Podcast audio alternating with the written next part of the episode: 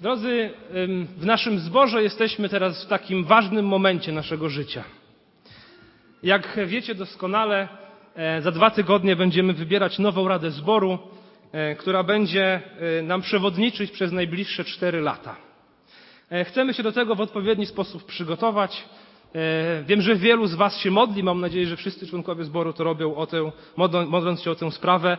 I mamy też cykl nauczeń przed tymi wyborami, aby przypomnieć, jak powinien działać i funkcjonować zbór, który jest zborem biblijnym, który działa w oparciu o to, co mówi Nowy Testament. Dwa tygodnie temu pastor Marek Buziński mówił o starszeństwie i o starszych, czyli o przywódcach zborowych. Kim oni są, w jaki sposób mają przewodzić. Czytaliśmy wtedy ten tekst, który też był przeczytany na rozpoczęcie dzisiejszego nabożeństwa. Tydzień temu mieliśmy chrzest, więc to nabożeństwo chrzcielne miało też swój odpowiedni przebieg ewangelizacyjny i dzisiaj chcielibyśmy powrócić do tematu e, zdrowego zboru. E, I ja będę mówił dzisiaj o członkostwie. O członkostwie w zborze, co ono oznacza, z czym się wiąże. I zacznę od obrazu, który już kiedyś przytaczałem tutaj z zakazelnicy. Drodzy, jeśli zapytać dzisiaj ludzi, albo zapytać tutaj was siedzących, czym wolelibyście udać się na wakacje? Motocyklem czy autobusem? To co byście wybrali? Myślę, że większość ludzi dzisiaj e, no, chciałaby się wybrać motocyklem. Motocykl daje wolność. Motocykl daje poczucie tego, że to ja przewodzę, że to ja kieruję, że to ja wybieram prędkość, którą chcę jechać, że to ja wybieram drogę, którą chcę jechać, że to ja decyduję, kiedy chcę się zatrzymać. Ja decyduję, jadąc motocyklem i przeżywam, no właśnie, wolność. Autobus natomiast no cóż, ci, którzy dojeżdżają codziennie do pracy, wiedzą, z czym wiąże się takie podróżowanie. Jedzie on z pewnością wolniej niż, e, niż motocykl. Zatrzymuje się znacznie częściej. E, to nie my jesteśmy kierowcami autobusu, zazwyczaj kieruje ktoś inny. E, podróżujemy też w grupie ludzi. Niektórych może lubimy, ale w tej grupie zawsze trafi się ktoś, kto nam nie do końca odpowiada. Podróżowanie autobusem jest znacznie bardziej ograniczające. A jednak patrząc z perspektywy Nowego Testamentu, życie chrześcijańskie znacznie bardziej przypomina, czy powinno przypominać jazdę autobusem niż jazdę motocyklem. Patrząc z perspektywy Nowego Testamentu, chrześcijanin w swojej podróży przez życie powinien jechać autobusem, a nie motocyklem. W ogólnym rozrachunku to jazda autobusem jest bezpieczniejsza, pewniejsze jest to, że osiągniemy cel, jazda autobusem pozwala zatroszczyć się o różnych innych pasażerów, którzy też zatroszczą się i o mnie. A żyjemy dzisiaj w czasach filozofii wyboru. To znaczy, że lubimy i możemy decydować o sobie. Chcemy być oryginalni. Yy, ubieramy to, co nam się podoba. Możemy sobie kupić, co tylko zechcemy w sklepach. Yy, możemy jeść, co tylko nam się podoba. To, co nam smakuje, wybieramy sobie, co chcemy jeść. Lubimy, e, możemy sobie wybierać programy telewizyjne, które oglądamy. Kiedyś słyszałem, że były tylko jeden czy tam dwa. E, teraz to po prostu nie da się tego wszystkiego obejrzeć. Mamy dostęp do internetu, każdy wybiera treści, jakie chce oglądać. Lubimy decydować. I ta kultura wyboru, która jest oczywiście wielkim błogosławieństwem, przekłada się również na nasze życie w innych jego aspektach i czasami myślę, że jest źle wykorzystywana. Na przykład, jeśli popatrzeć na małżeństwa dzisiaj, to ilość zawieranych małżeństw co roku spada. Dlatego, że ludzie chcą być wolni. Nie chcą się wiązać. Jeśli mogą żyć razem jak małżeństwo, nie będąc związani jakoś prawnie ze sobą, to dlaczego nie? Jeśli za jakiś czas coś będzie nie tak, znajdą sobie kogoś innego. Więc kultura wyboru przekłada się na życie rodzinne. I myślę też, że ta kultura wyboru, ta filozofia wyboru przekłada się również na zbór i na członkostwo w zborze, na kościół. Jeśli popatrzeć dzisiaj na większość zborów ewangelicznych w Warszawie, to większość z nich dzisiaj nie ma formalnego członkostwa.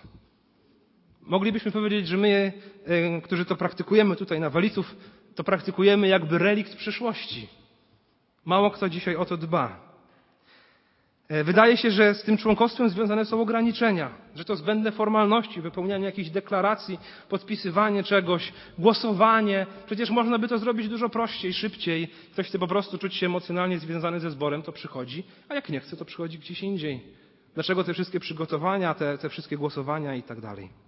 Nawet na ewangelizacjach dzisiaj lubimy podkreślać, to często ewangelista mówi, że kiedy głosi Ewangelię, to, to mówi, ja nikogo nie nakłaniam, aby on zmienił swoje wyznanie.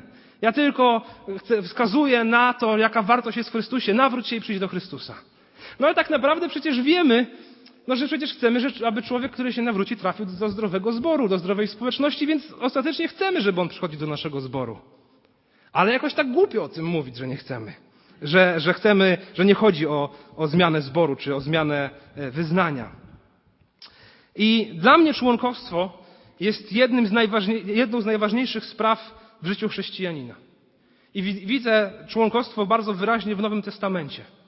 Przez wieki sprawa członkostwa była bardzo poważną praktyką protestancką e, i jest jednym z filarów, jeśli chodzi o baptyzm. A przecież takim zborem właśnie jesteśmy. Członkostwo, czyli to, że każdy chrześcijanin jest zadeklarowaną częścią jakiejś wspólnoty, że on o tę wspólnotę się troszczy, do tego zboru uczęszcza, troszczy się finansowo, troszczy się duchowo, e, troszczy się mm, angażując swój czas w jakąś służbę i pragnie, aby ten zbór też troszczył się o niego e, i, i opiekował się takim człowiekiem. Że, że spotkanie członków zboru to jest najwyższa władza w lokalnym kościele. To oni podejmują najważniejsze decyzje.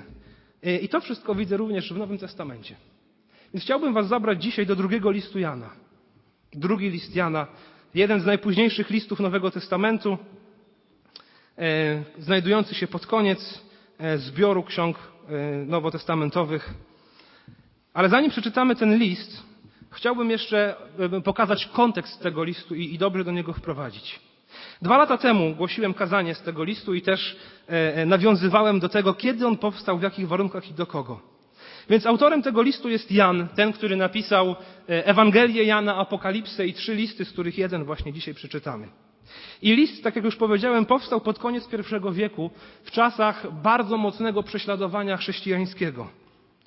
I jest napisany, e, wszyscy komentatorzy zgadzają się co do tego, że jest napisany do zboru, chociaż autor pisze, e, że, że adresuje go do pani i do wybranych jej dzieci. Uważa się, że jest to taki kod, czy może jest to taka przenośnia, aby nie pisać o zboże, aby się nie przedstawić też z imienia i nazwiska, bo skoro było prześladowanie, to ten list mógł wpaść w niepowołane ręce. I tak jak apostoł Paweł często mówi, że pisze do zborów w Efezie, w Galacji, często na koniec podaje imiona, tak Jan jest bardzo oszczędny i mówi, że pisze po prostu do jakiegoś domu. Ale kiedy y, czytamy ten list, to ewidentnym staje się, że jest pisane do zboru. Po pierwsze dlatego, że e, słowo eklezja, czyli kościół w języku greckim, e, ma rodzajnik żeński, czyli jest to jakby pani. E, że mm, Pismo Święte Nowego Testamentu mówi bardzo jasno o tym, że Kościół jest oblubienicą Chrystusa. I Jan tak też adresuje, mówiąc, że pisze do wybranej pani i do jej dzieci, które miłuje w prawdzie. Z tego listu wynika, że tych dzieci jest bardzo dużo. Niektóre z nich on spotkał. Y, że mm, kończy mówiąc, że pozdrawiają Ciebie dzieci siostry Twojej wybranej. Więc albo mamy jakieś dwie kobiety, które mają bardzo dużo dzieci i są niezamężne i wysyłają sobie pozdrowienia, albo po prostu mamy dwa zbory, których członkowie się znają i przesyłają sobie pozdrowienia. I też treść tego listu jest taka bardzo kościelna, bardzo e, mówi o sprawach zborowych, nie o sprawach prywatnych. Więc kiedy będziemy teraz go czytać, to, to, to zachęcam, zwróćcie na to uwagę e, e, i pamiętajcie o tym, w jakim kontekście jest to napisane. Więc drugi list Jana przeczytamy w całości 13 wersetów. Starszy do wybranej pani i do jej dzieci, które wprawdzie miłuję ja, a nie tylko ja, lecz i wszyscy, którzy poznali prawdę. Ze względu na prawdę, która mieszka w nas i będzie z nami na wieki. Łaska, miłosierdzie, pokój od Boga Ojca i od Jezusa Chrystusa, Syna Ojca, niechaj będzie z nami w prawdzie i w miłości. Uradowałem się bardzo, że między dziećmi Twoimi znalazłem takie, które chodzą w prawdzie, jak przykazał nam Ojciec. A teraz proszę Cię, Pani, abyśmy wzajemnie się miłowali. A nie podaję Ci tego jako nowego przykazania, lecz jako przykazanie, które mieliśmy od samego początku. A to jest miłość, abyśmy postępowali według przykazań Jego. Takie jest to przykazanie, które słyszeliśmy od początku, aby było zasadą Waszego postępowania. Bo wyszło na świat wielu zwodzicieli, którzy nie chcą uznać, że Jezus, y, że Jezus Chrystus przyszedł w ciele. Taki jest zwodzicielem i antychrystem. Miejcie się na baczności, abyście nie utracili tego, nad czym pracowaliśmy, lecz abyście pełną zapłatę otrzymali. Kto się za daleko zapędza i nie trzyma się nauki Chrystusowej, nie ma Boga. Kto trwa w niej, ten ma i ojca, i syna. Jeżeli ktoś przychodzi do was i nie przynosi tej nauki, nie przyjmujcie go do domu i nie pozdrawiajcie. Kto go bowiem pozdrawia, uczestniczy w jego złych uczynkach. Miałbym wam wiele do napisania, ale nie chcę tego pisać piórem i atramentem, wszak spodziewam się być u was i osobiście z wami porozmawiać, ażeby radość nasza była zupełna. Pozdrawiają cię dzieci, siostry twojej wybranej. Więc mamy oto list napisany do zboru. Apostoł Jan zna przynajmniej część członków tego zboru, mówi, że poznał ich i, i stwierdza, że cieszy się, że oni chodzą w prawdzie. Pisze o takich typowo zborowych rzeczach, czyli przypomina im o tym, by trwali we wzajemnej miłości i by trwali w prawdzie. Przestrzega ich przed fałszywymi nauczycielami i mówi, aby takiego nie przyjmować do domu, co by oznaczało, że przestrzega, aby takich ludzi nie zapraszali do zboru i mówi o tym, aby nie pozdrawiać. Niektórzy twierdzą, że jest to e, tutaj mowa o tym, aby nie finansować, aby nie wspierać finansowo tych, którzy przynoszą nieprawdziwe nauki, nieapostolską naukę. I na koniec kończy, że chce ich odwiedzić i przesyła pozdrowienia ze zboru, w którym aktualnie się znajduje. Więc co ten list mówi nam o członkostwie? Myślę, że są tutaj takie przynajmniej cztery rzeczy, które możemy z tego listu wyciągnąć, które pokazują nam, jak wyglądało chrześcijaństwo pod koniec I wieku i myślę, że jest to dobry model, którego powinniśmy się trzymać. Po pierwsze, widzimy to, że chrześcijanie organizują się w zbory że istnieją w ogóle wspólnoty ludzi wierzących, że, że, że chrześcijanie, kiedy nawracają się, nie są pozostawieni sami sobie i praktykują swoją wiarę samodzielnie, ale są wspólnie. Apostoł Jan pisze do zboru i przekazuje pozdrowienia z innego zboru, i do tych zborów należą konkretni ludzie. Gdybyśmy czytali dzieje apostolskie od samego początku, to faktycznie po pierwszym kazaniu Piotra widzimy tam jedną wielką wspólnotę zgromadzoną wokół apostołów. Liczyła ona nawet kilka tysięcy ludzi. Spotykali się oni wspólnie w portyku Salomona jako, jako całość, jeśli to było możliwe, i spotykali się również w mniejszych grupach po domach. Ale kiedy pojawia się pierwsze prześladowanie, to widzimy, że chrześcijanie e, rozpierzchli się z Jerozolimy i idą coraz dalej. Od ósmego rozdziału apostolskich możemy czytać e, wzmianki o działaniach uczniów w Samarii, w Damaszku, w Lyddzie, w Joppie i Cezarei patrząc chronologicznie. W jedenastym rozdziale nawraca się wielka grupa ludzi w Antiochii. I lata mijają, a chrześcijańscy misjonarze głoszą Ewangelię i zakładają zbory na Cyprze, w Derbe, Listrze, Ikonium i Antiochii Pizydyjskiej, a w drugiej podróży misyjnej apostoł Paweł idzie do Filipi, Tesalonik, e, Koryntu, Efezu i Berei. Więc z, z Jerozolimy idą coraz wyżej, e, tak patrząc sobie na mapę, idą na północ, na tereny Syrii, później Turcji, później już dzisiejszej Grecji i wszędzie tam, gdzie nawracają się uczniowie, gdzie, nawracają, gdzie ludzie stają się chrześcijanami, nie są oni pozostawieni sami sobie. Nie praktykują swojej wiary samodzielnie, tylko łączą się w zbory. Po drugie, jeśli popatrzeć na Nowy Testament, zobaczcie, że mamy tam cztery Ewangelie, mamy dzieje apostolskie, które opisują początek istnienia Kościoła, a później mamy listy. Dziewięć listów adresowanych jest do konkretnych zborów, nie do pojedynczych chrześcijan. Dziewięć zborów plus ten drugi list Jana, to wtedy byłoby dziesięć. Gdzie apostoł Paweł, e, gdzie Jan e, piszą do konkretnej grupy ludzi wierzących i tam też wymieniają niektórych z imienia i nazwiska, piszą o ich problemach, jakie oni mają, przekazują im swoje zachęty. Następnie mamy listy powszechne, czyli list do Hebrajczyków, Jakuba, Judy, dwa listy Piotra i pierwszy list Jana. To również listy, które były napisane już nie do konkretnych zborów, ale do ogółu zborów. Były znacznie szerzej czytane. A nawet listy, które są personalne, czyli oba listy do Tymoteusza, e, do Tytusa, do Filemona i trzeci list Jana, napisane są do konkretnych osób, ale również w kontekście zborowym. Każdy z tych listów. Zbory mają również konkretnych członków, o których wiadomo, że oni należą do tej właśnie wspólnoty. Werset czwarty o tym mówi. Uradowałem się bardzo, że między dziećmi Twoimi znalazłem takie, które chodzą w prawdzie, jak przykazał nam Ojciec. To by oznaczało, że Jan spotkał gdzieś członków tego zboru i oni wydali dobre świadectwo.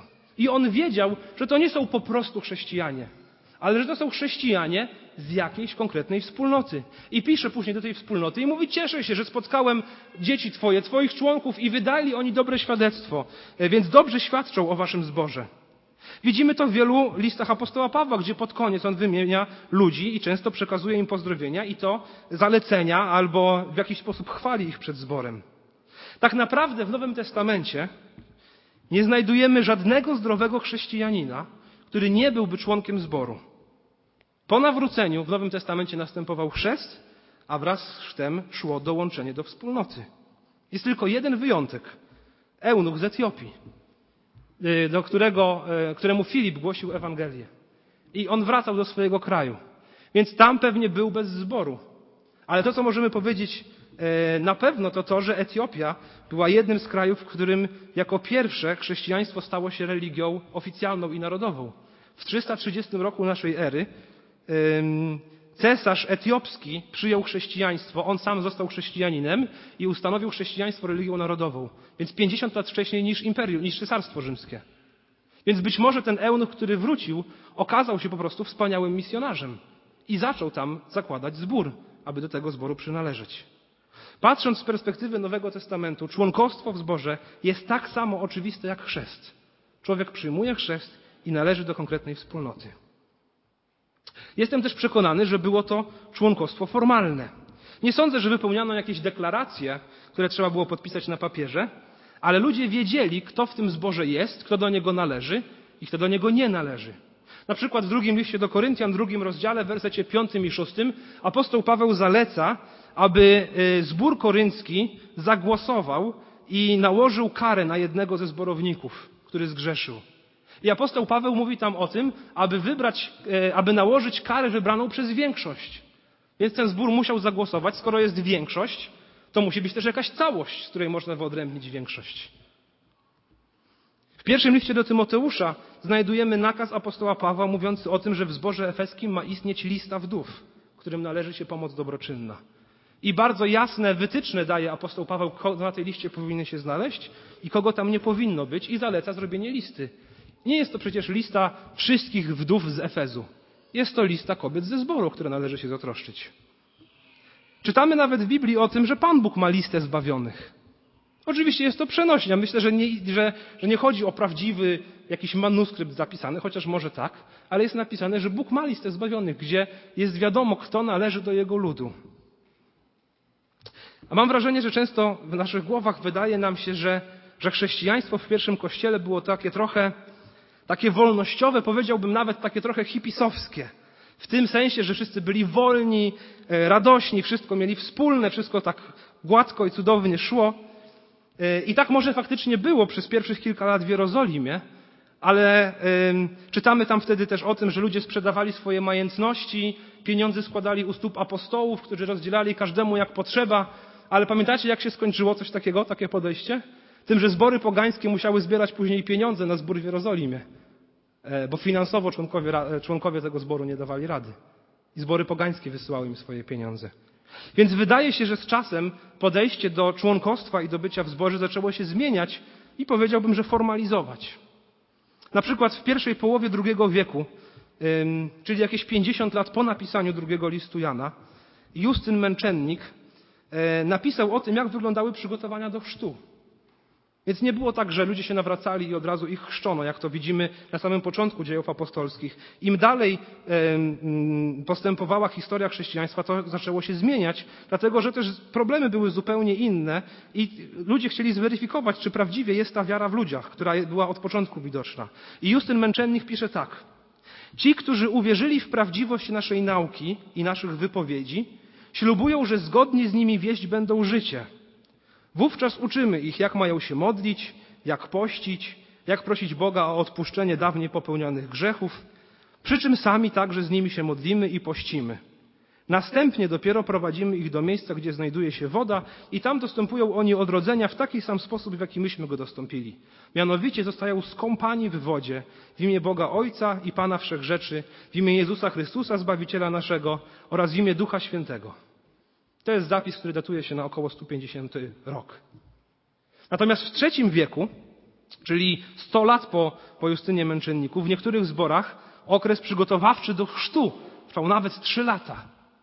Trzy lata, gdzie uczono e, jakichś dogmatów moralności chrześcijańskiej, gdzie słuchano świadectw przed przyjęciem kogoś do zboru. I nie twierdzę oczywiście, że, że u nas również to ma trwać tak długo, ale pokazuje tylko, że e, wraz z rozwojem chrześcijaństwa i tym, że chrześcijan było coraz więcej, że bardzo szybko zaczęli się pojawiać fałszywi bracia, fałszywe nauki, też to podejście do zboru i tego, kto w zborze jest, kto do zboru nie należy, jak należy prowadzić dyscyplinę zborową, to wszystko wtedy się kształtowało i się zmieniało.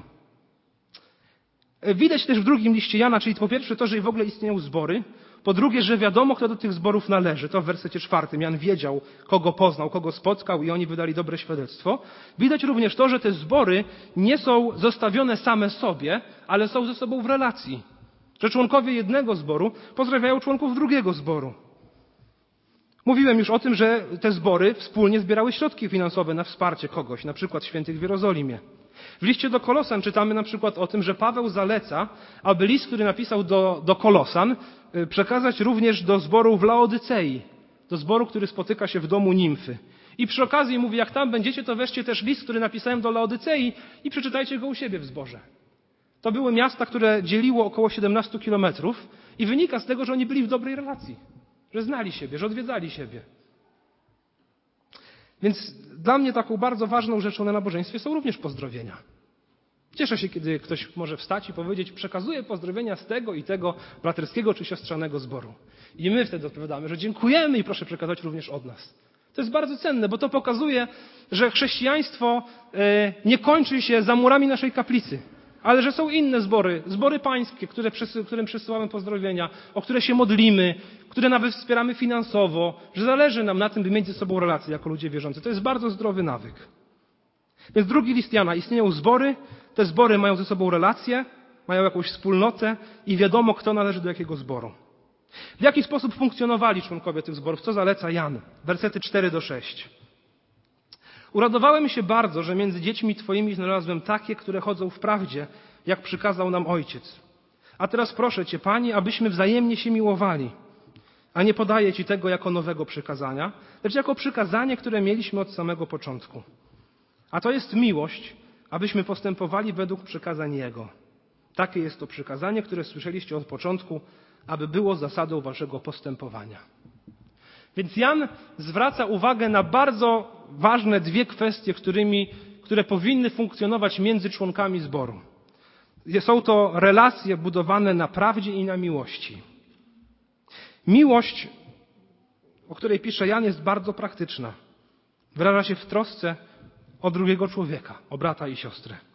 Drodzy, pamiętacie, co powiedział Jezus do swoich uczniów? Po czym poznają, że uczniami moimi jesteście?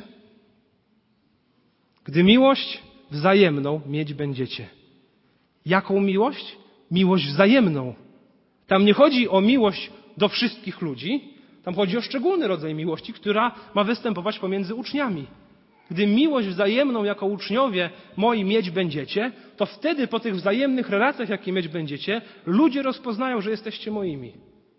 Zobaczcie, jak ważne są zdrowe, głębokie, poważne relacje między zborownikami. To ma być nasz paszport, który potwierdza, że przynależymy do Królestwa Bożego. Że ludzie patrzą na nasze relacje i mówią, no tak, no to są jacyś tacy dziwni ludzie. Oni nie są jak wszyscy inni. Co to za ludzie? Jak to jest możliwe, że oni nie są ze sobą spokrewnieni, nie są sąsiadami, a tak troszczą się o siebie? Skąd to wynika? A, no oni są z jednego zboru. I taką mają wzajemną miłość. No to są uczniowie Jezusa.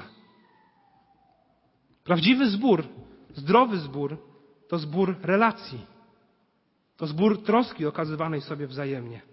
Dla przeciętnego Polaka to jest obraz zupełnie obcy, kiedy on myśli o Kościele. Większość ludzi przychodzi e, w niedzielę rano na nabożeństwo czy na mszę, siada w ławce i jedyny, kogo zna, to albo ksiądz, który przemawia do nich i, czasa, i odwiedza ich przynajmniej raz w roku w domu, albo ewentualnie sąsiedzi, którzy koło nich usiądą, jeśli przyjdą o tej samej godzinie.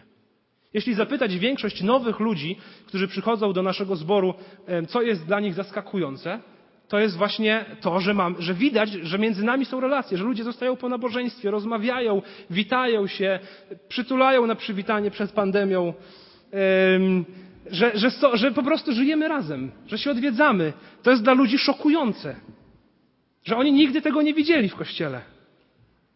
Ale taka, właśnie, takie właśnie powinny być te relacje. To, to relacje budowane na miłości cechują członków zboru. Jeden z obrazów na opisanie kościoła to przecież ciało. Zbór to ciało, w którym członki tego ciała troszczą się nawzajem o siebie. Że noga odczuwa, że trzeba ją podrapać. Więc kręgosłup się schyla. Więc oko dostrzega, gdzie trzeba podrapać. Więc ręka wyciąga paznokcie i drapie tę nogę, aby ta noga odczuła ulgę. Całe ciało zjednoczone w bardzo prostej rzeczy, wymagającej podrapania. Ale jeśli nie podrapać, to przecież jest ono bardzo denerwujące.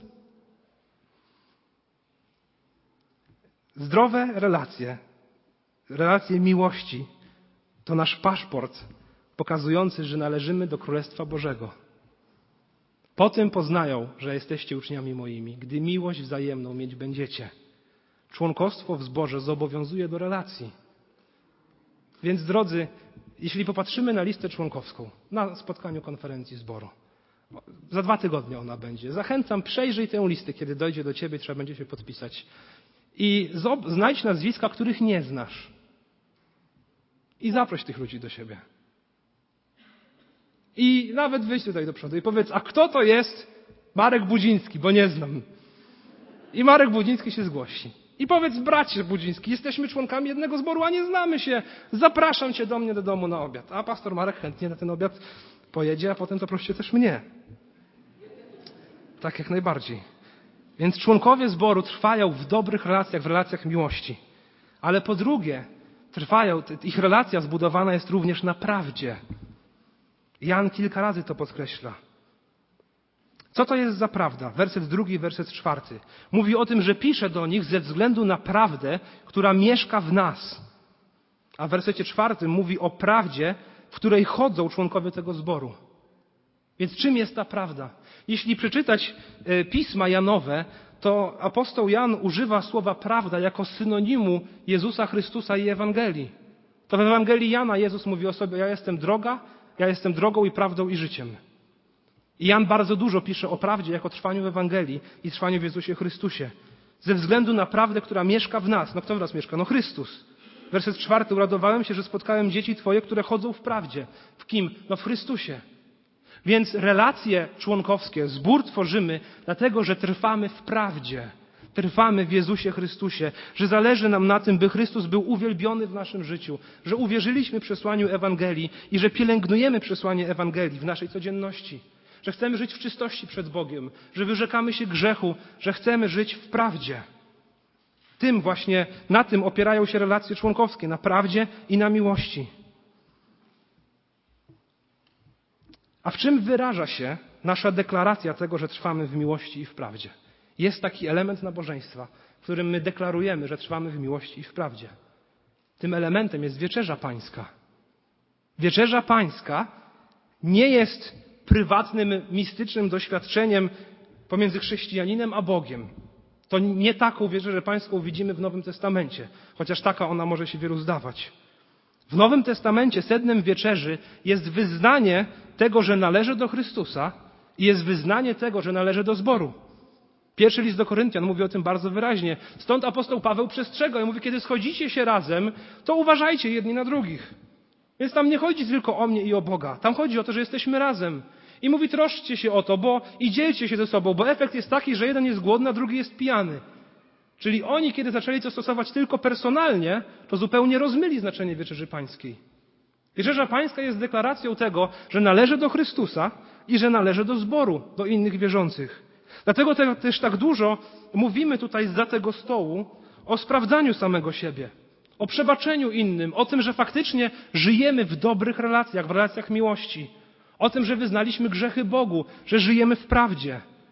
I wieczerza pańska jest właśnie tym momentem, że kiedy sięgamy po chleb i wino, to jakby sięgamy znowu po ten nasz paszport i deklarujemy, ja należę do Królestwa Bożego. Ja trwam w miłości i w prawdzie i mam relacje i więź z moim Bogiem i trwam w miłości i prawdzie i żyję w dobrych relacjach z moimi braćmi i siostrami. Jak ważna jest wieczerza pańska w naszym życiu. Więc traktujmy ją poważnie i podchodźmy do niej poważnie. Z tym wiąże się również dyscyplina zborowa, czyli wyłączenie kogoś ze wspólnoty, kiedy zbór stwierdza, że nie widził kogoś trwania w miłości i w prawdzie Ewangelii. Że ktoś uporczywie trwa w grzechu, że ktoś odciął się od zboru, nie uczestniczy w jego życiu. Jezus nakazał e, dyscyplinowanie, czyli wyłączanie w Ewangelii Mateusza, a Paweł w drugim Koryntian pisze, jak to mądrze przeprowadzić. Ale to już jest temat na inne kazanie. Więc członków zboru po pierwsze cechuje to, że oni przynależą do zboru, że wiadomo, że oni są częścią tego konkretnego zboru, że mają relacje między zborami i w końcu, że mają relacje między sobą oparte na miłości i oparte na prawdzie. I ostatni punkt tego kazania. E, czym ci zborownicy się zajmują oprócz relacji z samymi sobą? Wersety 7 do 11. Bo wyszło na świat wielu zwodzicieli, którzy nie chcą uznać, że Jezus Chrystus przyszedł w ciele. Taki jest zwodzicielem i antychrystem. Miejcie się na baczności, abyście nie utracili tego, nad czym pracowaliśmy, lecz abyście pełną zapłatę otrzymali. Kto się za daleko zapędza i nie trzyma się nauki Chrystusowej, nie ma Boga, a kto trwa w niej, ten ma i Ojca i Syna. Jeżeli ktoś przychodzi do Was i nie przynosi tej nauki, nie przyjmujcie go do domu i nie pozdrawiajcie. Kto go bowiem pozdrawia, uczestniczy w jego złych uczynkach. Więc Jan mówi: miejcie się na baczności jako członkowie zboru, uważajcie, kto do was przychodzi do zboru, kto naucza. Jeśli nie głosi nauki apostolskiej, nie przyjmujcie go, nie wpuszczajcie go za kazelnicę i nie pozdrawiajcie. Wielu komentatorów mówi: nie wspierajcie go e, finansowo, nie bądźcie uczestnikami takiej służby, która nie jest apostolska. Drodzy, co z tego wynika? Kto jest odpowiedzialny za strzeżenie duchowego zdrowia w zborze? Zbór. Nie tylko pastor, nie tylko rada zboru, ale zbór. Strażnikiem ortodoksji chrześcijańskiej w zborze są zborownicy. Na przykład apostoł Paweł, kiedy pisze e, do zboru w Galacji, mówi o nierozumni Galacjanie, któż was omamił? Nie mówi o nierozumni przywódcy zboru w Galacji. Galacjanie. Zaczyna ten list mówiąc od tego, mówiąc to, aby jeśli ktoś przychodzi do nich i przynosi im inną Ewangelię, która nie jest tą nauką, którą głosił im apostoł Paweł, mówi niech będzie przeklęty. Przez kogo ma być przeklęty? No przez ten zbór. Jeśli ktoś nie głosi wam Ewangelii, to, no to pogońcie go. To członkowie zboru strzeżą duchowego zdrowia zboru. I rola członków zboru jest w tej kwestii niesamowicie ważna. To zbór strzeże wierności Ewangelii. My, którzy jesteśmy pastorami czy kaznodziejami, przecież zostaliśmy wybrani przez Was. Ja trzy i pół roku temu, pastor Marek, kiedy jeszcze dinozaury chodziły po ziemi, ze 30 lat temu prawie, najpierw służyliśmy pośród Was jako wikariusze, kiedy słuchaliście naszych pierwszych kazań, obserwowaliście nasze życie, a potem to Wyście powołali nas na stanowisko kaznodziejów. I teraz, chociaż naszym zadaniem przed Bogiem jest karmić Was duchowo i odżywiać i prowadzić, to, e, to Waszym zadaniem jest również pilnowanie tego, czy faktycznie my mówimy prawdę. To Wyście nas powołali i Wy możecie nas z tego miejsca odwołać. I to jest też biblijna ścieżka wybierania przywódców. W dziejach apostolskich w szóstym rozdziale, kiedy liczba uczniów wzrosła na tyle, że apostołowie nie dawali rady w pełnieniu służby, powiedzieli rzecz następującą. Dzieje apostolskie 5, werset drugi i trzeci. Wtedy dwunastu, zwoławszy wszystkich uczniów, rzekło, nie jest rzeczą słuszną, żebyśmy zaniedbali Słowo Boże, a usługiwali przy stołach. Upatrzcie tedy, bracia, spośród siebie siedmiu mężów cieszących się zaufaniem, pełnych Ducha Świętego i mądrości, a ustanowimy ich, aby zajęli się tą sprawą. Zobaczcie, apostołowie zebrali spotkanie członkowskie jest napisane, że zebrali wszystkich uczniów i powiedzieli im, wy wybierzcie spośród siebie siedmiu takich mężów, którzy się cieszą zaufaniem, którzy są pełni Ducha Świętego, pełni mądrości, więc to wy rozpoznajcie. I oni mówią, a my ich ustanowimy, a my to pobłogosławimy. Jest napisane, aby zajęli się tą sprawą. To zbór wybiera tych przywódców. To zbór musi rozpoznać, za kim chce iść, kto chce, aby ich prowadził. To zbór jest odpowiedzialny za wybór mądrych ludzi, którzy będą pośród nich sprawować służbę. Tak to wyglądało na początku. Owszem, kiedy Paweł pisze do Tytusa, to mówi, pozostawiłem cię na Krecie, abyś ustanowił starszych w zborach. Ale to raczej nie Tytus jeździł i mówił, ty i ty i ty będziesz starszym. Raczej te zbory wybierały, a on w imieniu apostoła Pawła czy apostołów pobłogosławił to. Tak jak oni tutaj również powiedzieli, wy wybierzcie, a my ustanowimy. Więc to zbór jest odpowiedzialny za strzeżenie tego, co jest nauczane, za strzeżenie wierności Ewangelii. I co ciekawe, jeśli popatrzeć na tę sprawę z perspektywy historii Kościoła, To zbory, które są poukładane w taki właśnie kongregacjonalny sposób, to znaczy, że najwyższą władzą w zborze nie jest osoba duchowna albo nie jest tylko rada prezbiterów, ale że najwyższą władzą w zborze jest właśnie spotkanie członków zboru, to te zbory najdłużej zachowują wierność Ewangelii. Jeśli przejrzeć historię Kościoła i tego, jak czasami niektóre zbory miały wielkich ewangelistów i wielkich przywódców, to można też zaobserwować, jak szybko one się psuły. Ale jeśli, jeśli najważniejsze decyzje podejmował tam zbór, to te zbory najdłużej zachowują wierność. Myślę, że to nie jest przypadek. Więc drodzy, zmierzając do końca, zobaczcie, jak wielka odpowiedzialność jest przed nami jako członkami zboru. Kościół, zbór jest filarem i podwaliną prawdy. Owszem, jesteśmy rodziną. Owszem, zabiegamy o to, by mieć relacje rodzinne, ale to nie jest tylko rodzina, to nie jest tylko emocjonalne przywiązanie. Jesteśmy również filarem i podwaliną prawdy. I tej prawdy musimy strzec. Więc bycie członkiem zboru to wielki przywilej i to wielka odpowiedzialność. Jestem przekonany, że Pismo Święte wskazuje na to, że każdy chrześcijanin po uwierzeniu w Chrystusa powinien ochrzcić się i zostać członkiem zboru.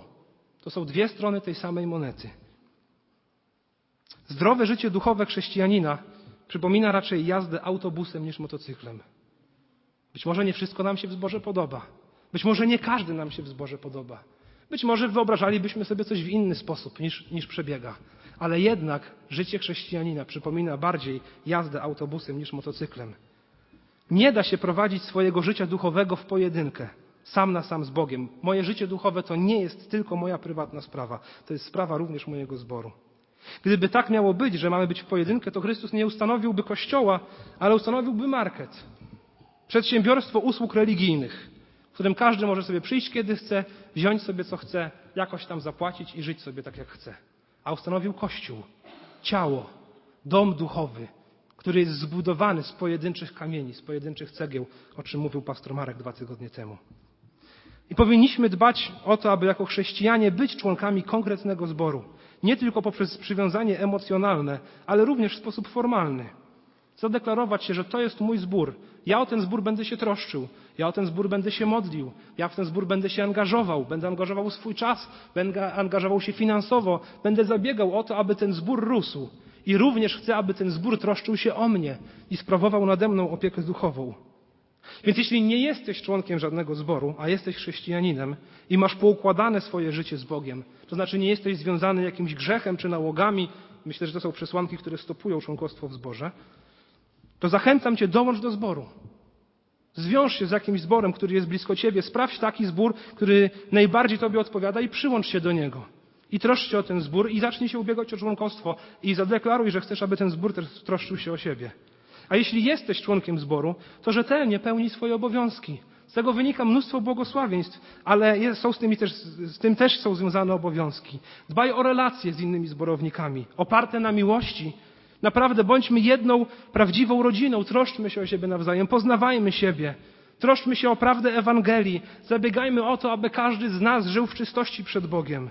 Jeśli widzisz, że ktoś odchodzi od Boga i od prawdy Ewangelii, pomóż mu.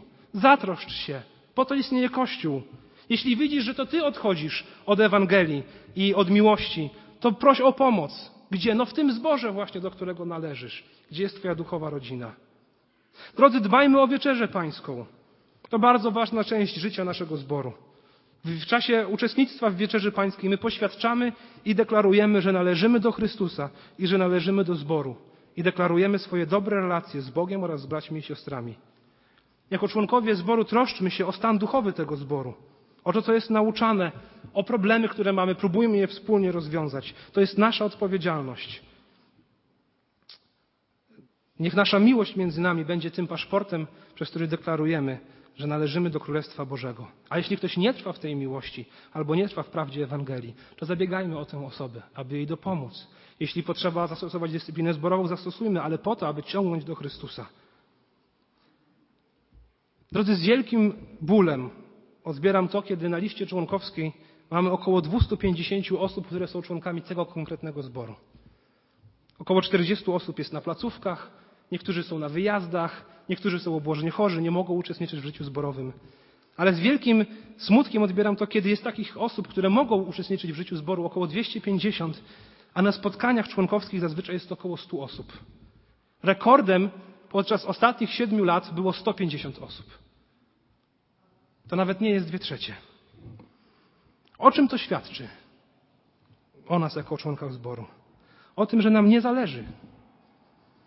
Albo że nie rozumiemy, z czym wiąże się członkostwo w zborze. Albo że wielu z nas zagraża, a być może już wpadliśmy w niedzielne chrześcijaństwo. Przyjść w niedzielę rano, usiąść, posłuchać i pójść do domu. A niedzielne chrześcijaństwo to jest niebiblijne chrześcijaństwo. Biblijne chrześcijaństwo jest związane z tym, że należy do zboru, że troszczę się o zbór, a zbór się troszczy o mnie. Że zbór, który buduje Chrystus poprzez żywe kamienie i tymi kamieniami jestem ja. I chcę być wsparciem dla innych i chcę, aby inni mnie wspierali. Nasz zbór, ten tutaj, pierwszy zbór Kościoła Chrześcijan Baptystów w Warszawie, jeśli liczyć nasze niemieckie korzenie, ma prawie 150 lat. Za rok będziemy obchodzić rozpoczęcie pierwszej baptystycznej grupy biblijnej w Warszawie. 150 lat. Poprzednie pokolenia modliły się o nas. Modliły się o członków tego zboru.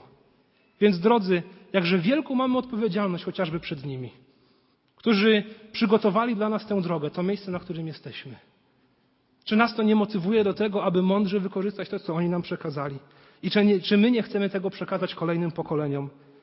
Tego, jak cenny jest zbór. A wierzę, że jeśli rzetelnie będziemy pełnić swoją służbę i troszczyć się o ten skarb, jaki mamy, to on będzie wielkim błogosławieństwem jeszcze dla tysięcy ludzi i dla wielu pokoleń po nas.